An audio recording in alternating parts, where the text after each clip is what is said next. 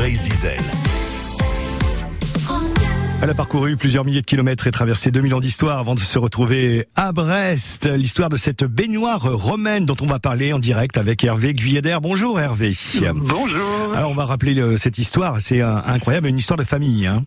Voilà, c'est une histoire de famille. Tout a démarré avec mon arrière-grand-père euh, qui, est de, qui est parti de Plougouvet. C'est, c'est vraiment un petit village qui se trouve à côté de, de Landivisiau, qui a beaucoup voyagé en Algérie, aux Zanzibars, à Jérusalem. Et puis, il s'est fixé avec sa famille euh, en Tunisie. Donc là, on est à la fin des années mille huit cent quatre-vingt-dix mille neuf cents.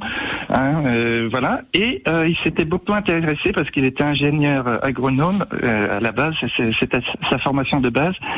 Pour les problèmes de l'eau.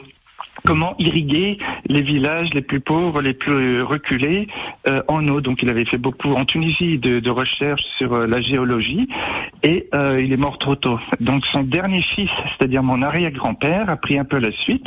Il était euh, contrôleur civil, ce qu'on appelait contrôleur civil à l'époque du, du protectorat, et il a beaucoup, beaucoup, beaucoup réfléchi à ces problèmes de, de l'eau. En fait, ce sont des problèmes qu'on retrouve un peu euh, euh, partout en Méditerranée. Hein. Il suffit de relire nom des sources et Jean de Florette pour oui. se rendre compte que le, que le problème de l'eau, c'est, c'est un problème universel.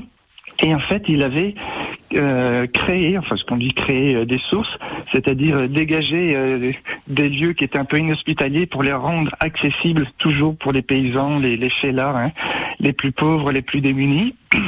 Et en fait, un jour, euh, c'était à Medjez-el-Bab, c'est, c'est une ville qui se trouve euh, dans le nord de, de la Tunisie. Euh, il se promène dans un champ, il voit quelque chose dépasser de la terre. Il dit qu'est-ce que c'est que qui dépasse, et les paysans lui disent bon ben voilà, c'est une baignoire romaine, c'est très ancien. Et ben si ça vous intéresse, on vous l'offre.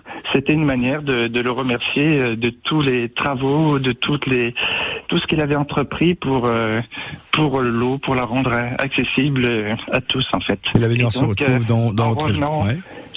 En revenant euh, en France, euh, dans son Finistère euh, de ses origines, en fait, il a ramené avec lui la baignoire. Et donc, depuis que je suis né, je connais cette, euh, cette baignoire. Ce qui fait que quand j'étais à l'école euh, en train de suer euh, sang et eau sur mes traductions de latin, les thèmes et les versions, dans un coin de ma tête, j'avais euh, toujours cette baignoire romaine euh, qui m'accompagnait en pensée, en fait. Voilà. Ouais, une belle histoire, une baignoire qui vous a accompagné pendant de nombreuses années, hein, plusieurs euh, décennies. Voilà. Et l'épilogue de cette histoire, eh bien, c'est que cette baignoire a été donc euh, mise aux enchères il y a quelques jours. Hein.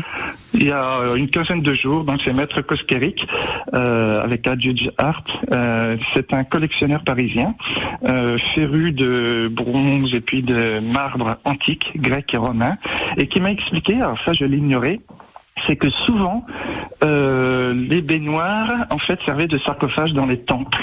Euh, c'est une baignoire qui date du quatrième siècle après Jésus-Christ.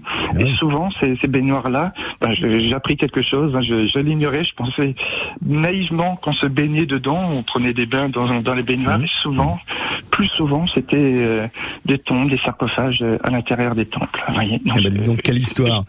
Et voilà. cette, cette baignoire a été, euh, a été emportée par un grand décorateur euh, français pour un peu plus de, ouais. de trois mille euros. Voilà ici pour, pour l'épilogue. En tout cas, merci pour cette belle histoire, Hervé. Je vous en prie. Merci. À très bientôt. Au revoir. À bientôt. Au revoir.